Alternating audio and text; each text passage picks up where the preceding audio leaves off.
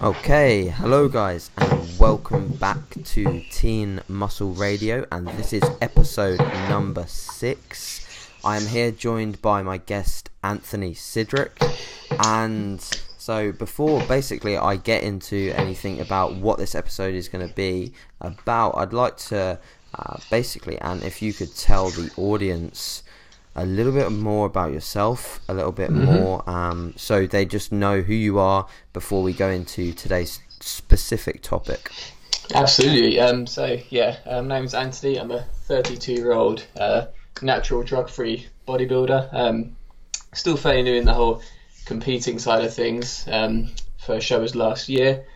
Um, but yeah, I've been training for coming on uh, just over 17 years now, so um, fairly experienced in the gym, I'd say. Um, and yeah, my aims, my goals are just to become as good as I can be as a natural athlete, basically, and uh, yeah, see how far I can take it. Brilliant. So, what what got you into bodybuilding originally? Now, the topic obviously we're going to speak about today is hmm. slightly different. Yeah. just give the viewers a brief idea as to what got you into lifting and how how lifting has sort of changed your life currently. Just a brief roundup. Yeah, cool. So I mean, when I first started training, it was back in 2001, and I remember quite vividly seeing this um, body for life transformation. It was a guy called Anthony Ellis who managed to go from a pretty skinny guy, um, quite lean but skinny, into a jacked guy in three months. And I thought, oh man, that sounds amazing. Because um, I was pretty skinny, like yeah, most Stuff. most teens are. Um, and I thought, yeah, that, that sounds really cool. Um, obviously, results didn't come quite as quickly at first, but um, I became hooked on, on the training straight away. And mm-hmm. then, yeah, just gradually started to learn more about diet and nutrition. Um, uh, but the main focus with me was always uh, bettering myself in the in the weights room, to be honest. Um, making those goals. Um, I initially wanted to compete when I was in my early twenties, but uh, with various things happening in life, it just wasn't the right wasn't the right time for me. Yeah, um, sure. Yeah, I was more inclined to go out drinking and stuff, and now as a slightly more mature adult, um, competing is definitely yeah right for me. And most of my yeah. goals at the moment are all you know are all going to be com- competition sure. competition goals. And but so, yeah. for the viewers that don't obviously don't already know, what what mm-hmm. do you do for a living? Do you are you working a normal job? What you what do you do for a living at the moment? Yes, I'm self-employed. Um, been self-employed for since 2008. Um, I'm currently a home personal trainer and online coach. Um, but I've also worked in a gym for, for quite a long period of time. And yeah, that's, uh, that's pretty much what I do. It's a mixture of online and and home home PT work at the moment, which is good. It's a nice bit of variation. Brilliant. Yeah, I yeah. can I can relate with that. yeah, sure. exactly, exactly. so um yeah, so for for us today, what we've got is a little bit different to the other episodes because I wanted to bring Ant onto the podcast to discuss a specific topic purely because we've both been through it. Last year, me and me and Ant were both prepping for competitions and we shared a lot of conversations on these these sort of topics and we've we always thought about maybe sort of getting it out there and getting more people to realize what it's actually like to get into stage condition. So, as you'll see by the title, what we're really going to be talking about and touching on is the psychological and physiological effects of a contest prep diet. Um, so, now both, you know, whilst these two things are kind of similar. They do have their differences, and mm. there are a bunch of topics that they relate to pretty hard um, with a contest prep. So I think it's important for people to get this message and really understand it prior to them mm. even deciding about competing. So yeah. this is why it's really important, especially for, for, for the younger guys out there, because they may not see it as a task so difficult. So. Yeah before we get into it, Anthony, I'd just like you to sort of describe to the audience what what last year was like in terms of what you achieved. Give them an idea as to. I mean, I'm sure we will link a photo of your your conditioning, etc. But give them an idea of what you achieved in your first competitive season. Uh, what sort of condition were you in, and, and what did, how did you place at your shows? Give them an idea of your results. Uh, yeah, so basically, um, like AJ, I would uh, enter the BNBF um, series of competitions, which is a yeah natural federation here in the UK. Um, definitely recommend them. And my aim was to uh, just go for the BNBF Southern, which was in yeah, early mid July uh, 2015, and with the aim to qualify and then get to the finals. Um, so basically, I gave myself like a good six months. I started prep properly in uh, early January, and then after six months of hard, yeah, hard dieting, and a bit before, which I'll go into, um, yeah, I uh, entered the novice class in my show, um, and I, I, won my class, uh, which was pretty awesome, pretty amazing. Um, and then I went on to win the overall title as well for the BNBF Southern last year, and and Best Wills, of course. Um, yeah, and yes, from that show, um, I obviously qualified and went to the finals, which was in, I believe, September. It was in mid-September 2015. Um, but through the you know, excessively long period of dieting, um, my physique took a bit of a, a, downward turn, and yeah, unfortunately, I didn't place in the finals, which yeah was the right decision in my opinion. But yeah, those were my two shows last year. So an overall win, and then and yeah, a non-placing in the final for sure. Mm. So, and achieved some incredible conditioning to put a sort of hallmark on that. We're talking about very, very striated quads. We're talking mm. about striated glutes. We're not talking about getting on stage with some abs. We're talking about serious levels of condi- conditioning that require some sacrifice, and this is what mm. we're going to touch on today. um, so, how before we get into obviously those sort of things how yeah. did you achieve this physique so did you follow sort of a bro meal plan uh, did you did you use uh, you know obviously you're in the BNBF so we do realize yeah. that you you were a natural athlete yeah. but explain to the guys obviously what sort of foods you were eating um, and how you really approached your prep in terms of uh, from a nutritional standpoint mm, absolutely so um yeah, 100% flexible with my with my diet. Um, no meal plans here. Sure. and basically, with the flexibility that my job offers as well, being a home PT, I don't really have to because I'm not in an office all day. Um, I don't need to think that much about what I'm eating because I can always pop home, grab some food, and eat on the fly. Uh, and yeah, without much thought. So very much a flexible diet, and um, started off on a set amount of proteins, carbs, and fats, overall calories. Uh, I even remember that my first macros were 200 protein, 290 carbs, 80 fats, which are my first prep macros, pretty decent. And um, yeah, from there, I basically, if I found my weight uh, would stick for a, for a certain amount of time, I'd start to take the numbers down a little bit, um, and then start to incorporate more more cardio into the routine. But because it was such a long period of time, and because I was pretty lean to begin with, um, I was able to get into you know the kind of condition which yeah helped me win the show. Um, yeah. So that gives you guys an idea as to you know how Ant achieved this, hmm. and the thing that I want you guys to remember when we go into the topics is that Ant use flexible dieting. This is going to be something that we will touch on, and we're going to touch on the pros and cons of potentially why flexible dieting dieting can be a good thing and it can be a bad thing. Okay, so obviously we know, and a lot of us that will be listening to the podcast will know that there are some side effects of getting into condition for for bodybuilding shows. So, what point did you realize in your bodybuilding prep that any sort of things were going south in terms of how you felt um, mm-hmm. or how you perceived things. So we're talking about both psychological and physiological. So when did these sort of big things happen? Not necessarily what, but sort of when.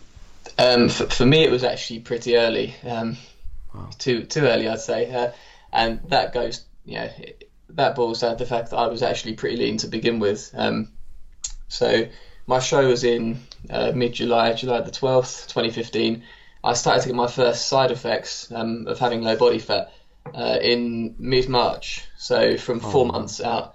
Um, and at first, the side effects were pretty subtle. It was just a little bit of tiredness, and, and that was it. And I thought that's strange, feeling a bit more tired than usual. Um, but that was just the beginning. uh, so yeah, for me, it, it was four months. Four months out, I started to feel my very first side effects, uh, like six kilos above stage weight as well. That was. Okay, that's a very um, interesting topic, and I'd like mm. to add that obviously people and if you're approaching a bodybuilding prep, people will feel these sort of symptoms at different points. Oh yeah. We all have sort of a comfortable level of body fat.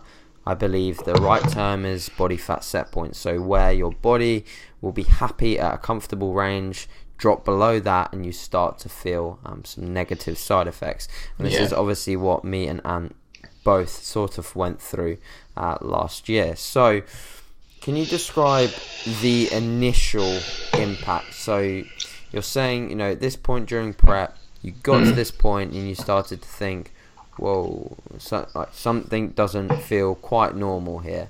Yeah. And now, I'd like to describe what those sort of things were, just initially, mm-hmm. the initial things, and whether it was you that noticed them, or did other people point these things out to you? how did it really sort of come apparent? Um, with with the tiredness, because it was quite quite subtle. Um, it was only me that mm-hmm. noticed it at first, um, and then obviously I live with my wife Sarah, and then she did start to notice, yeah, that. Um, mm. I would just have very little energy, and this was still like 15, 16 weeks out um, when I first started to feel it. Um, but yeah, I mean, like I said, the initial the initial symptoms were just a, a slight lack of tiredness. Uh, it was only later on in prep, like I say, a good month later, that things started to deteriorate a little bit more, um, okay. and other effects started to become more more prominent. Sure, for sure. So, did you find that this? So, for people watching that maybe have a busy day job, they maybe mm. they maybe are a personal trainer like us, yeah, or they're doing things um, at home or have important social events to go to. Did you find that this had a drastic effect on those things completely outside of the gym?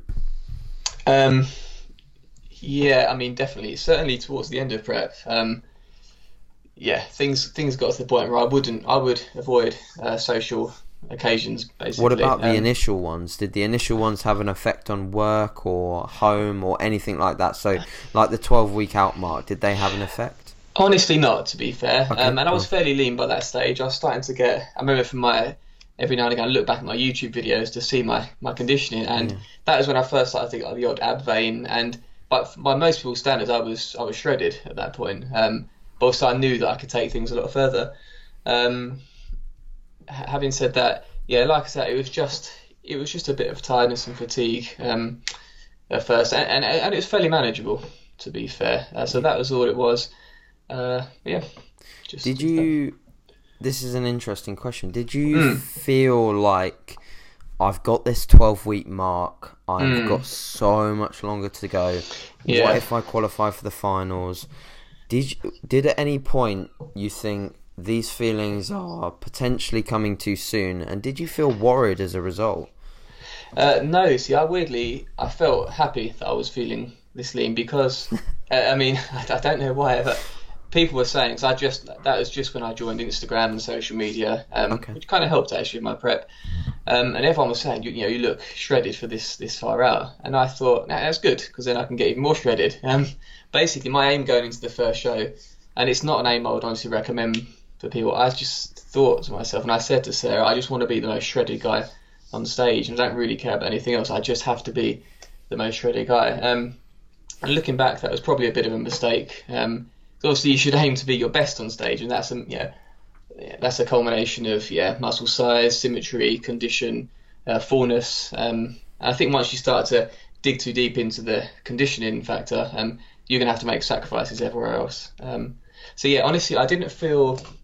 I kind of felt good about that. To be honest, I, I thought, okay, I'm ahead of schedule. Um, uh, yeah, to reach my target of being just the leanest guy up there. Um, yeah, I didn't really think of the potential side effects at the time. I was just so focused on that goal, to be honest. For sure. Did yeah. you think? Did, did you think the side effects were only going to get worse, or did you feel that because you obviously you've gotten lean before? I've seen pictures of you in the past mm. of you in very good condition. Yeah. And this is where obviously I think at the twelve week mark you probably transitioned from that beach body look yeah, yeah. to okay, now I'm going to be a bodybuilder. I'm going to step on Mm. stage in trunks. Yeah, My my glutes are going to be on show. I Mm. want them to be shredded. that's now, it. did you feel like I know this is going to get worse, but I'm prepared for it? Yeah, Is that how you felt? Yeah, so you felt really Oh, prepared. hundred percent. Yeah, I mean, I was so focused. I mean, I was yeah prepared to not let anything get in my way. To be honest, um, which yeah, it, it's going to have effects on other aspects of your life. But Yeah. because I was just so focused on this show, um, and because I'd spent a long time, you know, preparing to get in shape for this show, that I was just extremely focused and and I would do whatever whatever it took, basically. Yeah. I think that's a I think that's a really good pe- piece of advice Mm. for anyone that's watching this that's maybe at that 12 week out mark. You never know, there might be people watching this that are fairly close to a show, they're struggling, Mm. they're starting to feel those struggles come in. Yeah. I think that what you just said there about having that laser focus Yeah. is is something that just people need to grasp Yeah. purely because this is this is something that everyone should know. You will never transition from that beach body to Mm. the striated glutes, the striated legs, until you have the ability to mentally Yeah. push through that barrier, which is obviously why the psychological effects are, are so strong. Mm. Definitely. So, brilliant. That was a, a very good topic. I Yeah, that's cool. really like to talk quite a lot about the next topic, which is going to be under the bracket of food. And, and food food is something that just to give the audience like a brief a brief roundup as to what sort of food things can happen during a contest prep is food becomes a lot more of an issue not just in the calories going down but the fact that you are experiencing just a completely different relationship with food and these are some experiences that me and Ant both shared to the point where Hmm. we'd have quite a lot of Facebook chats about Yeah. food or about things that are going on with food. Um, this is something really important, and I hope that a lot of people can relate to this listening to the podcast. So, describe to us everything, well, just the biggest things that you experienced moving into the deeper stages of prep. Mm. In fact, maybe as we started with the initial effects, Yeah. let's start with when did food focus or something different with food happen to you during prep? Um, I'd say for me it was probably around the, the 12 week out Again, stage. Um, so yeah, a little bit after when I first started, started noticing the tiredness. okay. Um, 12 week out, so when I was pretty lean, that's when I first started to to notice it. Yeah, and I, honestly, I would I would describe it as um, it's a feeling of know you can be physically full from eating a meal. Um, it can be really satiating, super high volume, but you're never kind of psychologically full, and that's that's what I was feeling. In a nutshell, that's what the, the last you know three months of prep was like. You're just never you're never psychologically full from eating. But yeah. Would you say that the initial food focus was something that you had thought would happen? Did you did you know that this was something that was going to take place? I I had you know kind of looked up. Um, I, I'd looked at a lot of 3DMJ videos in the past and other other YouTubers, and so I kind of uh, anticipated to an extent, but I couldn't really. I don't really think you can prepare yourself for how it's going to be, um, and I think it's going to be different for everyone. I mean, because I'm I'm prepping clients currently, and uh, it's it's not the same for everyone. Some people have that kind of food focus, but some some don't. Um, Yeah. But certainly, certainly for me, uh, yeah, it, it was a it, it was an issue. It was an issue I could control, but it was definitely something that I had to control really if I wanted to stay on track. Yeah.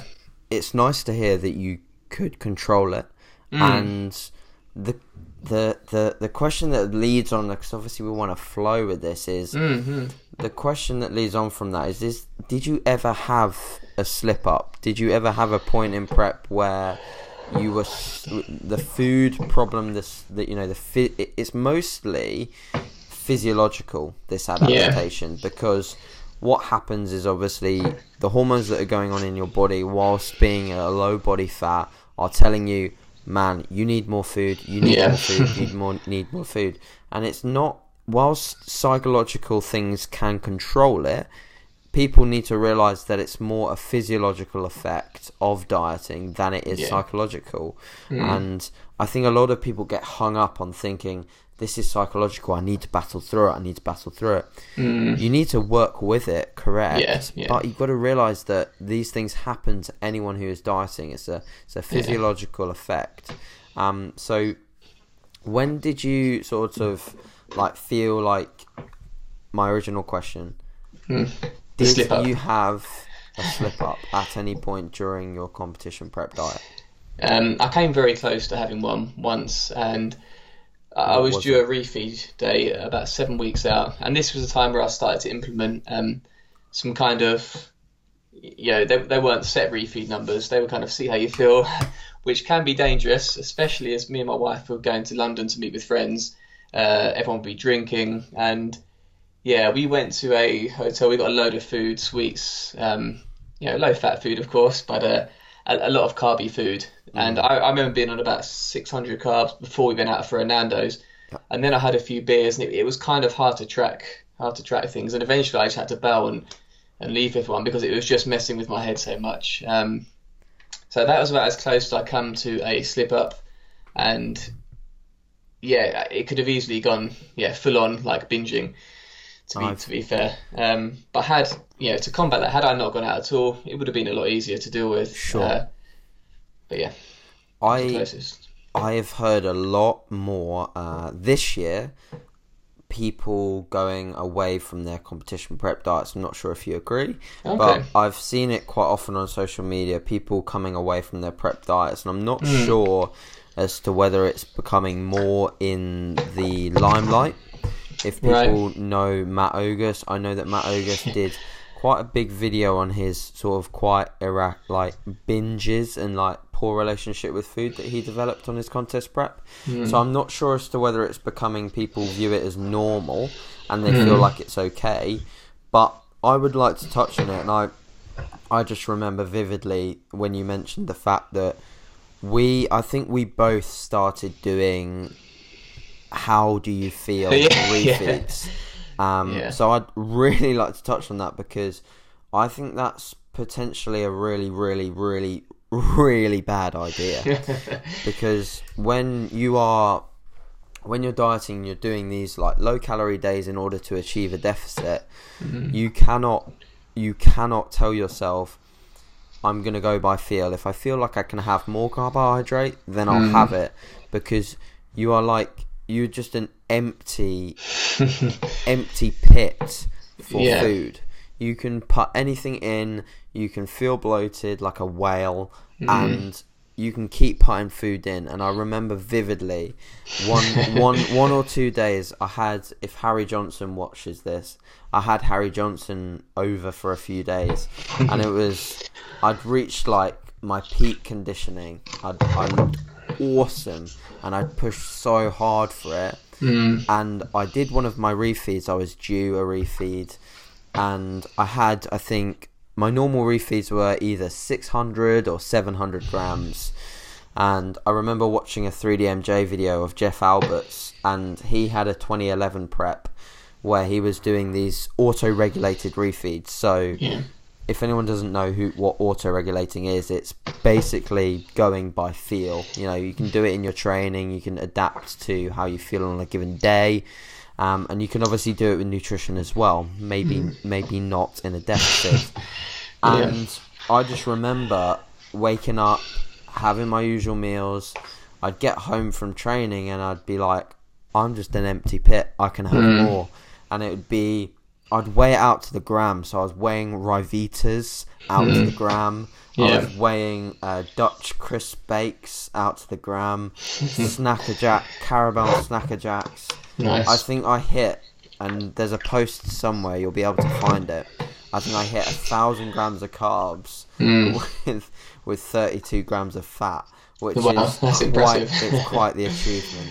Yeah. So, and I also remember very vividly when we were having a conversation on Facebook, and I think you were at some sort of birthday party or something, and you were yes, eating I remember Skittles. this. Yeah, yeah. You were eating Skittles, and you were like, "I think, I think I can have more," or something like that. I think I can get away with more this time. Mm. Um, so it's it's really important for people to realize that if you are refeeding, probably a good idea is to, to, to be structured with them. Do you agree? Mm.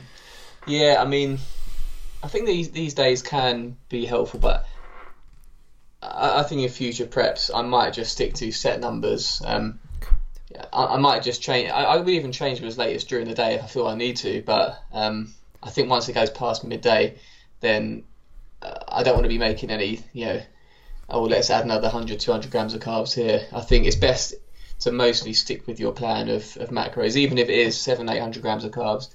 Um, because when your when your hormones are all over the place, when your leptin levels are that low, I mean, yeah, you could probably smash like three kilos of carbs if you if you wanted to. I mean, Oh yeah, uh, yeah, nothing's going to fill you up. Um, but yeah, I remember that day vividly. Actually, that was a yeah, I ate a lot of food and still didn't feel full. nice. That's it. yeah, it's that's just what a, it's like. you're just a bottomless pit. Yeah, yeah. So, yeah, I mean that's that's just just a really really interesting topic. And would you think Mm. that my you know did you ever feel guilty or like you'd set yourself back?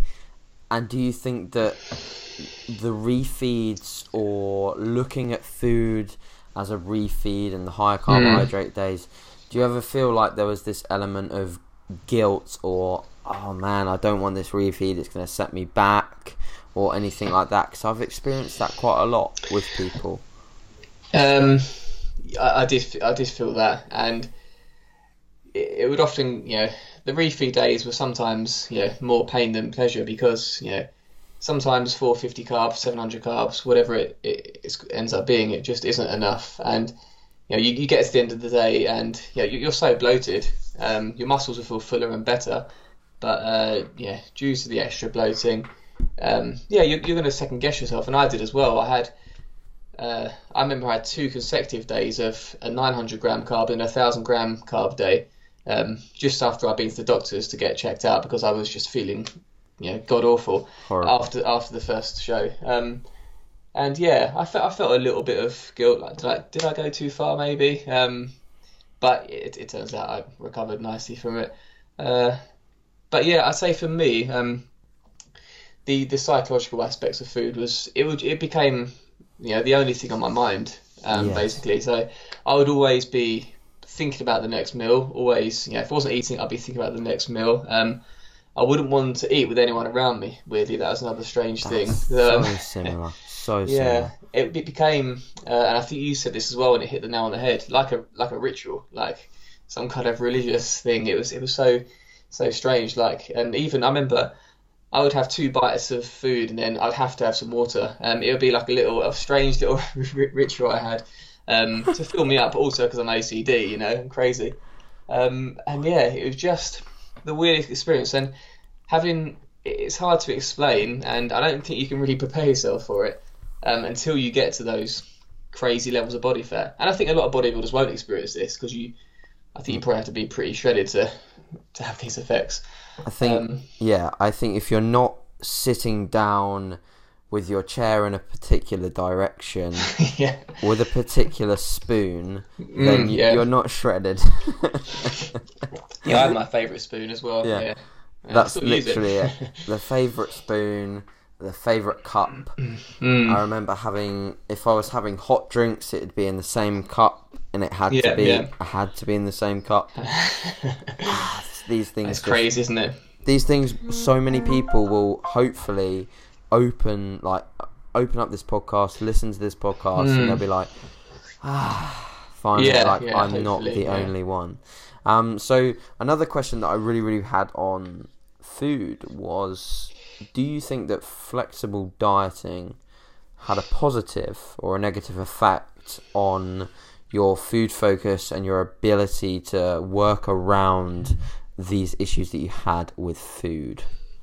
Um, I think flexible dieting uh, it helps to an extent. Um, certainly in the early stages of prep, uh, because I was in prep for so long, it certainly helped those first four months or so, where I was, you know, still eating chocolate on a daily basis, still eating like massive meringue nests and loads of, you know, Snack a Jacks, crisps, um, cereals, and this was on even non-refeed days.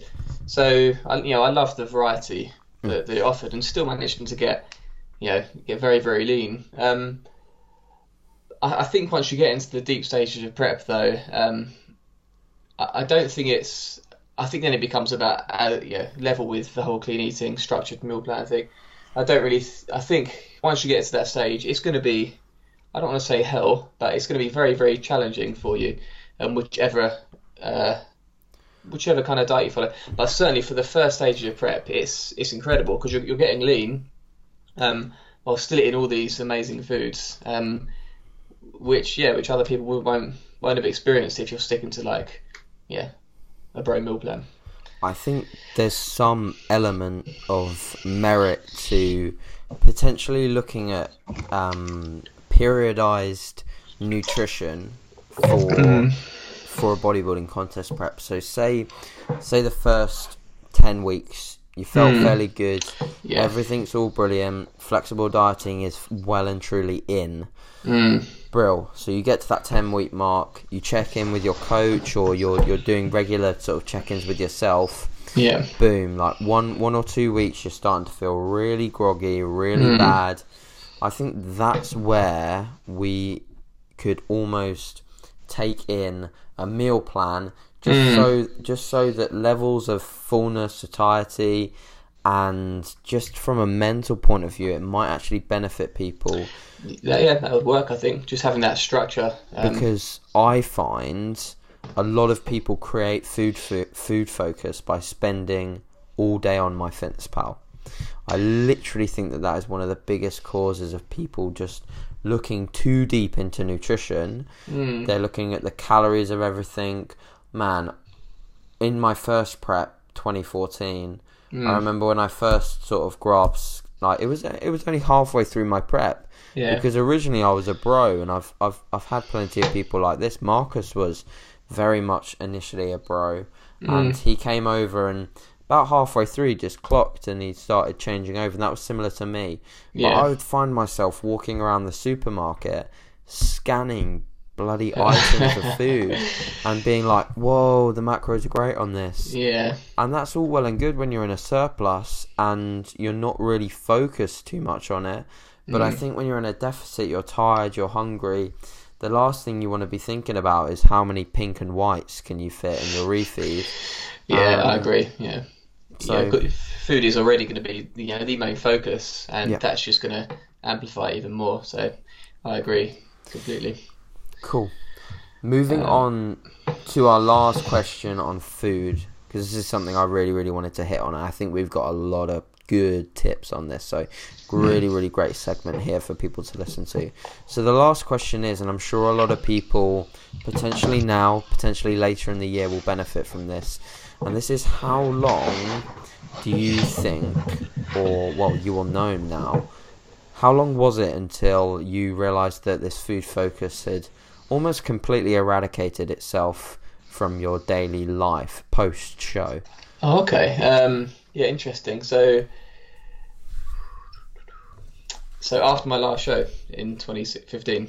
Yeah, correct. Um, yeah, uh, I'd I'd say food focus. Um, it was a couple of so September, a couple of months. I say a good eight weeks before um, I wasn't obsessing with food because obviously I still had to reverse diet out of that, uh, out of my initial macros. Um, and, and in fact, though that was a horrible eight weeks. Um, Tell us more got... about that. Tell us more about happen what happened post show, and do you think that this describe how it was potentially caused by psychological things going on? Like how how did how did those weeks sort of fold out? um, well, yeah, I mean, obviously, initially, um, yeah, the big physical physiological impact was the the huge water retention I got when I went to Prague for a week with my wife. Um, massive swelling ankles, and from, from six pack to to no six pack in yeah like that instantly scary stuff. Um, once I got back into the swing of things, uh, psychologically it was difficult.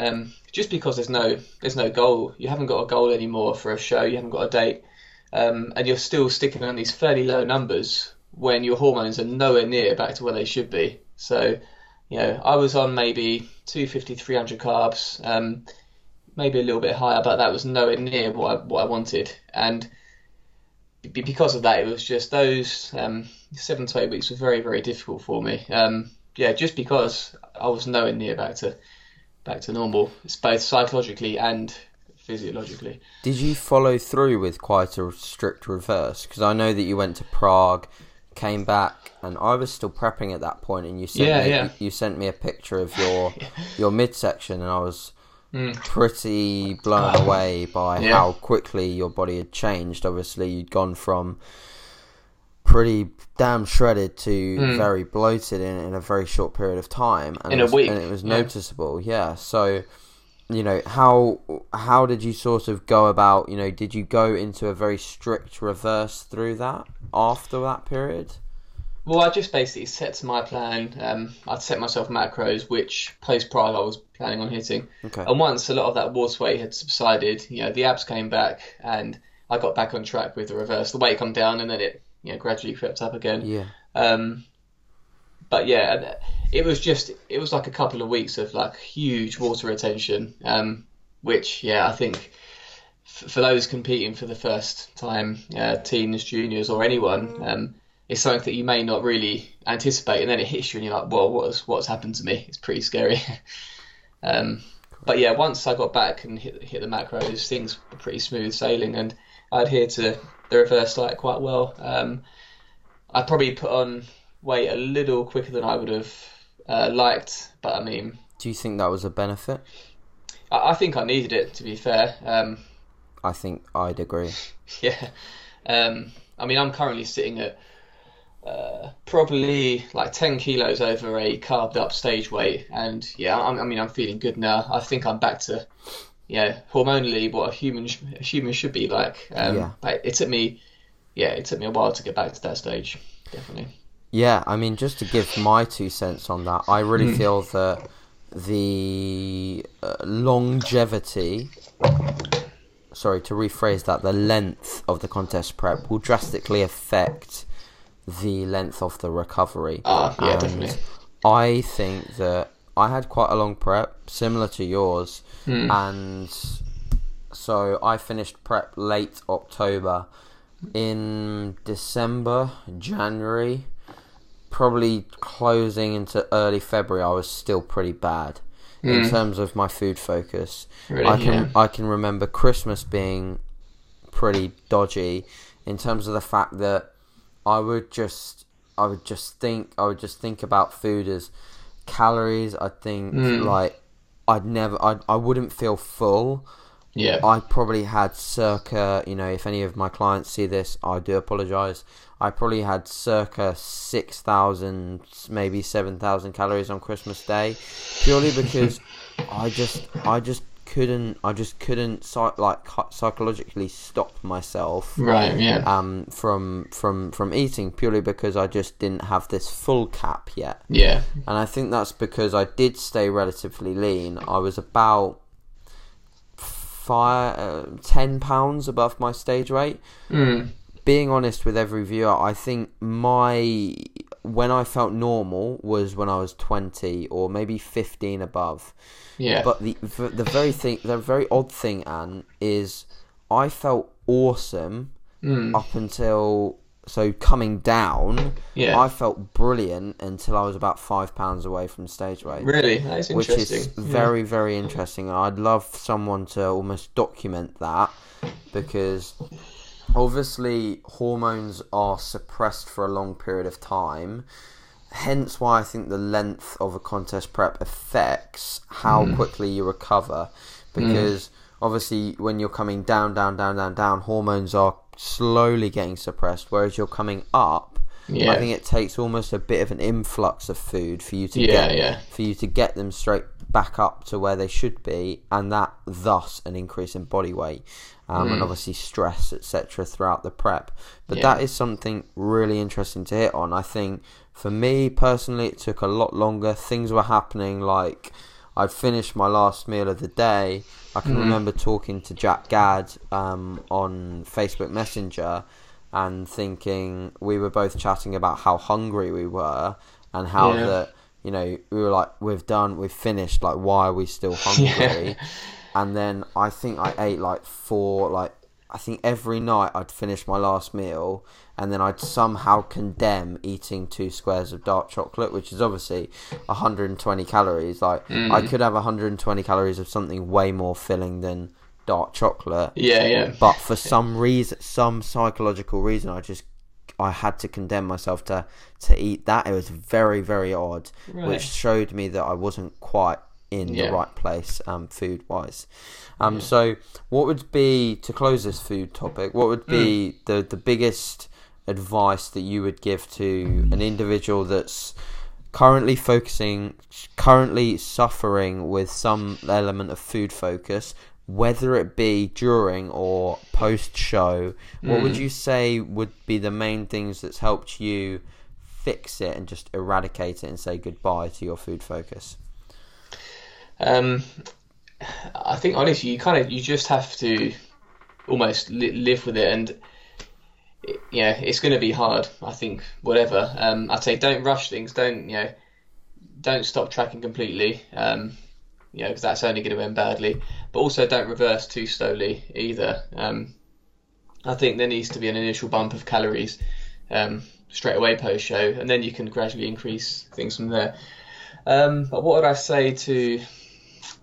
Yeah, honestly, it's just I think it's just hard. Uh, Suck it up. suck it up, yeah, yeah. In terms of that, I- yeah. But what- yeah. What Hmm. if they were struggling with it afterwards? yeah, So I know me and you have struggled it with like a, little bit afterwards, not massively, but if they were Hmm. really, really struggling it, with it afterwards, would Mm-hmm. you say that the best option is to potentially see a professional that's maybe dealt with a lot of people that's gone through food focus issues? Um, because potentially, obviously, it could hang around for a period of time that's just not manageable. For example, if it was affecting their work-life balance. yeah. Maybe, maybe that'd be a good idea. Yeah, you don't want to have a, a bad relationship with food for life. I mean, that'd be be awful. Um, yeah, I think yeah. So for anyone watching this that is obviously dealing with some element of food focus, there's there's potentially just like there's loads of information on nutrition, training, bodybuilding. Hmm. There's probably a podcast out there, a book, or something that you can get that's really going to help you with sort of specific professional advice hmm. from someone that's dealt with a load of clients with food focus. So that would be probably the main tip to take away from this is if it is affecting your life still, say five, six months down the line hmm. post show, you probably need to do something about it um, because it is is something that shouldn't hang around for too long. yeah. No, you shouldn't. I, I think a lot of it is is going to be yeah hormonal changes. I think once they get back to to normal, I think most people I, I imagine would be would be okay. I mean, yeah, you're we're both. I think we say we have a, we have a good relationship with food now. Yeah. We're back to normal. Um, Yeah, I yeah, mean, I guess we- it's going to be different for others. Yeah, I mean, like it's things like over the weekend, like me and Ant ate out Mm. at a restaurant. Uh, we, we'd be freaking out usually, you know, if we were in prep or post show, Yeah. we'd, we'd just be freaking out about salt, sodium. Oh yeah. I remember when we had that burger in Brighton, you know, Yeah. we, it's things like this. We'd even message message each other the next morning saying like, "How much are you up by?" Yeah, And yeah. It's just things like that. It's just like we, you, you shouldn't be worrying about that now, um, if you're like that far away from a show. But you know, just it's it it, it will hang about and things will happen. So it's important that people do realize that. yeah, but it will get better. It will For get sure, for sure. So we've talked a lot about food, which I expected, which is good. so I want to touch a little bit. I don't want to hold you for too long. I don't want to no, hold the cool. listeners for too long, of course. But I want to touch a little bit on physique and how the physique sort of things impacted your prep from a psychological point of view. Obviously, it's mainly psychological things going on with Mm. how you view your physique during contest prep. So to start off with, I'd like you to sort of say how how did you feel when you started your contest prep? Were you very comfortable in your current body, and did you feel like always happy whatever clothes you wear, etc., etc. Yeah, I mean, when I first started prep, um, yeah, I've been training for a long for a long time, so I've always been confident with my body, and my physique. Um, and when I first started, yeah, I was in good shape. I'd had a good run of yeah, a- a good few years uninterrupted without any any issue, any um any time off. So I was I was in a good place with with my physique, and you know, um, at the start of my prep, and then uh, at the beginning, I mean, you're going to notice as you get smaller, uh, clothes don't quite fit you so well. They're going to start to hang off you a little bit. Um, but I think because I was quite I was quite big to begin with, that didn't really that didn't really affect me too much. Um, So you were very confident from the beginning. pretty much, Like yeah, that's yeah, something that I think is really important Mm. because a lot of people enter a contest prep with the imagination or the thought, sorry, that the contest prep is going to Im- only improve the way they view themselves. And I think that it's very important to realize that going into a calorie deficit, getting lean, will actually change the way you look at your physique quite drastically yeah, yeah. and it's very important to get comfortable with the way you look prior to starting a diet. That's that's my opinion at least. yeah, um, that's a good point. So, what would you say were the main changes that you that you saw in terms of how you were looking at yourself? So, Okay. for really good question here in terms of in your off season gaining phase surplus before you did a prep. Yeah. H- how often would you look at your physique? Uh, t- to be fair, I was always someone that would look at it quite quite a lot, but but then um, that's probably not a good example. Um, um, yeah, my my wife would say that I'm always someone that looks in the mirror, checking the gains, and and that's been the way f- for years, really. Um, Were you always happy though when you looked in the mirror when you were in a gaining phase, or did you think, "Man, I need to get bigger. I need to get this bigger this or bigger that"? Or did you ever? Were you? Were you? This is a bit too deep into the questions I want to ask, but were you? Were you more content? Were you more often content with the way that you looked when you were in a surplus? So you look in a mirror, you're in the surplus. Uh, were you more often happy with the way that you looked comparative to when you were in a surplus and you look in the mirror?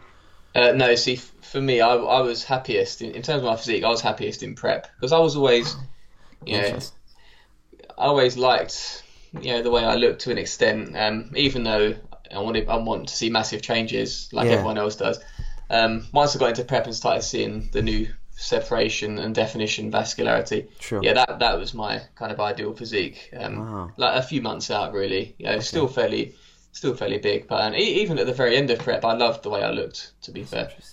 Um, and you were never yeah. like so you were never you know we have other people on the podcast we had jonah and uh, myself also just Mm. very covered up i'm not now but when i first started my bodybuilding prep i was very covered up um, if you asked anyone in the gym that i trained at when i was training with marcos me Mm. and Marcos would, would, would train with a hoodie on the entire session. Net, like very, Right, very right. rarely would we take it off Yeah. and I think that prep actually improved my confidence with my Right. body a little bit, Mm. um, purely because I felt more more comfortable to obviously training a vest and things like that. Um, but that's very interesting that Mm.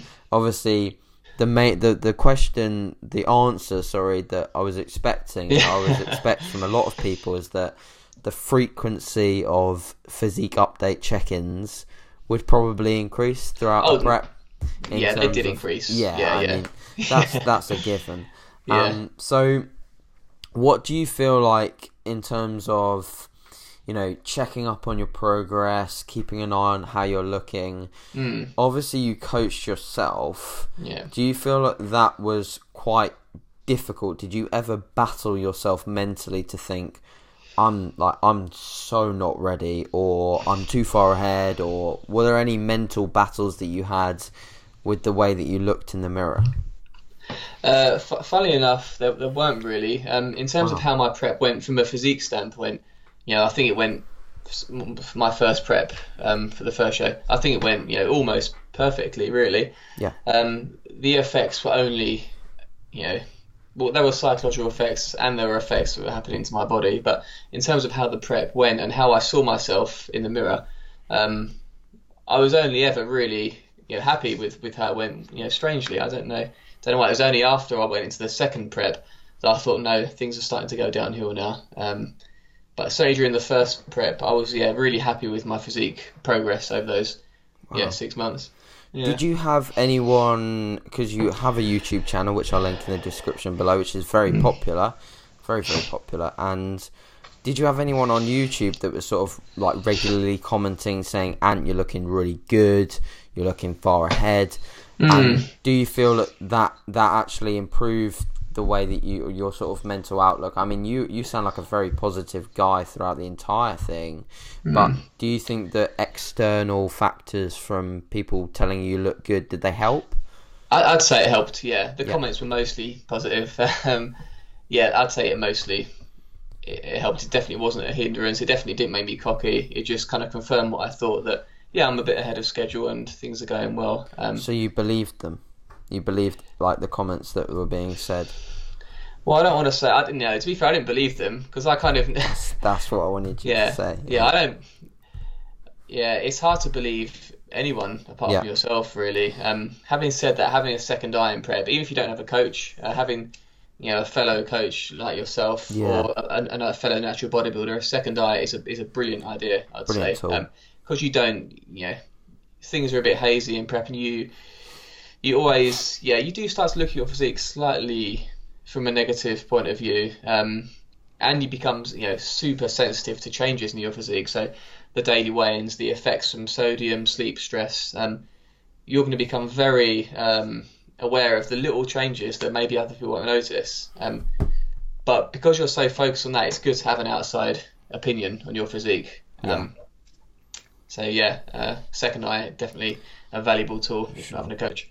I can relate to that a lot. I mean, I had the pleasure of, of sending you progress pictures quite often towards the end hmm. when when you were sort of transitioning out of a, a Yeah. sort of a prep brain phase and, and I wasn't and I, I can I can really relate to this because I've worked with you know if- luckily enough to, to work with quite a few bodybuilding clients now and I'm noticing that quite often the the sort of when they send through the progress pictures they're almost like I'm not going to be ready. There's a hmm. time there's a time period on this. And I think that that brings me to a point that people could maybe take away from this is that you do not always have to have a due date for this for this thing. Whilst a due date actually can motivate some people and I think that in all honesty I need a due date. Yeah. I need I need a given day that I need to be Yeah. ready for because otherwise I'm going to be a bit lost but Mm. for people that stress out a lot like I mean a lot a lot a lot I think it's almost a, there's some merit behind not having a due date and just getting lean. Because otherwise you're constantly thinking like you'll set these you'll set these apps on your phone with a countdown to the given day. Yeah, and you know we we you know we get you know stressed about things. If we have a countdown to you know you know an appointment we've got that's you know going to be like a scary thing for us we're Yeah. you know we're always scared about these things so i think that putting excess stress on like a due date can slow progress um, and can make people just sort of a little bit more more scared did you ever think that you know i mean did you ever think you, you weren't going to be ready, or you you you, you were always feeling like you were going to be on point? For my for my first show, yeah, because I knew that I was so I was conditioned so far out. I knew I knew that I would have something good to show on stage, sure. even if I kind of peaked a bit, you know, too early maybe, whatever. I still Yeah. think I never thought that I wouldn't do well on stage, if, if you know That's what I mean. really good. That's really good, and I mm. think that's something that that I think people will always miss out on potential like great stage conditioning because of stress because they're stressing mm. too much. This Yeah. is really something that some of the people should take away from this is that Anthony has done so well and it's evident when asking questions to him about how he felt on his physique, how he dealt with food that you know, he had a very sort of low level of stress for his physique. He always mm. knew, you know, you know, you always knew that you were sort of going to display a good package, which Yeah. which would have increased your confidence so much going into the show Mm. and therefore displayed on stage. You know, you knew you knew that you were going to be one of the most conditioned guys, and Yeah. I think that that's what younger competitors, teens, juniors should have more of, because quite a lot of those guys, you know, we saw two teenagers past weekend at, at Mm. the BNBF Southern, that were just just incredible, incredible mm. teenagers that had yeah. huge amounts of development and, and they posed confidently and, and therefore looked great. And I think up until about three weeks out, I hadn't actually shown anyone my physique. Right, really? I really hadn't. like th- this was for the first show. I really hadn't shown anyone my physique. I'd I'd sent Marcus a few pictures. Yeah. Um, but my friend Marcos, um, if people know him from from other places in the podcast and stuff, but he's the only one that really had seen my physique, and I remember taking some pictures like two weeks out and knowing yeah. that these pictures were sort of really going to dictate how ready I was. And I looked at them. I mm. remember setting the camera up and, and taking the video and, and, and scrolling through the video, and I actually like threw my I threw my phone on on the oh, floor. really? I, I literally I was literally like I was almost hundred percent sure that I didn't look any different to the year before. Right. I was a hun- I was I was I was confident that I wasn't going to be lean enough. And the reason, the main reason that I was confident I wasn't going to be lean enough is because I was comparing myself to the likes of Nunes, the likes mm. of these pro natural bodybuilders with yeah. you know striated glutes, and the only time I gained confidence was when I actually posed in front of a guy called Harry Ranson, who also has a YouTube channel. Um, I'm very good friends with, and I posed in front of him, and he was like, "Yeah, like you're you're shredded. Like people, mm. are, there's if if there's a team that shows up more shredded than you, then you know it's, it's going to be difficult for that to take place. Yeah, yeah, So as soon as someone else looked at me and gave me that reassurance, I was like, right, I'm going to smash this. And I honestly yeah. think if if if I hadn't had Harry say that, yeah. or I wouldn't have ever sent any of the photos that were taken when I posed in front of Harry to mm. other people. I said I remember sending them to like Damien Harry and things like that because I was now yeah. I was now really confident. Yeah, like, let's send yeah. these pictures. Let's get them out there. Mm. Didn't post anything on Instagram. Yeah, but I sent them out there, and then as soon as I had that confidence, boom, I was ready, and I, I showed it on stage, and and that's that's what I really think helped me. Um, so I think that's a huge point. Is that whilst the psychological effects of, of prepping is going to take a toll on how you look, you're going to have good and bad days. But mm. the main thing is is you you've got to have that confidence. Oh, it's so important. Yeah, you, yeah, you've got to enjoy. It. You've you're working so hard for so long. Um, yeah, you need to feel good about yourself when you step on stage. And like you said earlier, I think. Um, feeling good about yourself before you go into prep is is just yeah vitally important. Vital. I think, and that will show on stage for sure. Yeah. And the same the same with food as well. The same with food because I think ah, people can actually enter preps with food focus. They can enter bodybuilding preps with not a good idea. extreme food focus, and they think that. I, well, they can't think that it's going to make it better because the only thing, the, the only thing that's going to make a food focus worse is being mm. in a calorie deficit. Yeah. Um, it, it just will. Um, yeah. So yeah, I mean that was a brilliant discussion, and and mm. there were a few more things that I'd, I'd I'd love to have touched on, but I think we'll probably do a round two at some point, and yeah, we'll discuss definitely. We'll discuss some some more topics and potentially talk through um, maybe some suggestions for bodybuilders going through contest prep with yeah. struggles um, and how to sort of sort of balance them. I think also something that would be brilliant to talk to about you would would obviously be managing relationships in a contest prep because mm. that's that's something that I ha- so I haven't I haven't done. I haven't had the knowledge uh, well the, the sort of the experience to be able to do that. And mm. I think that's really important because there's a lot of teenagers juniors that are, that are going through relationships and, and need to obviously maintain that. So I think that's something that I'd love to obviously have mm. back on that'd be a good discussion. about, yeah. Um, um, so, yeah, yeah. I think I mean just wanted to say as a uh, team. Um, certainly going into a show for the first time, I think yeah, just just make sure you're ready for the commitment of competing and the relationship you're going to potentially have with food because it's, it's such a big commitment. Um, it's going to affect a lot of areas of your life that you may not consider. You know, social aspects. Um, you know, your studies, for example, and yeah, yeah it's, it's a big commitment uh, for a first time competitor. And I say maybe for a team think about leaving a little bit in the tank. Um, certainly for your first show, uh, don't don't try and get all crazy diced and shredded. I'd say for a team. I mean, we saw those two teams.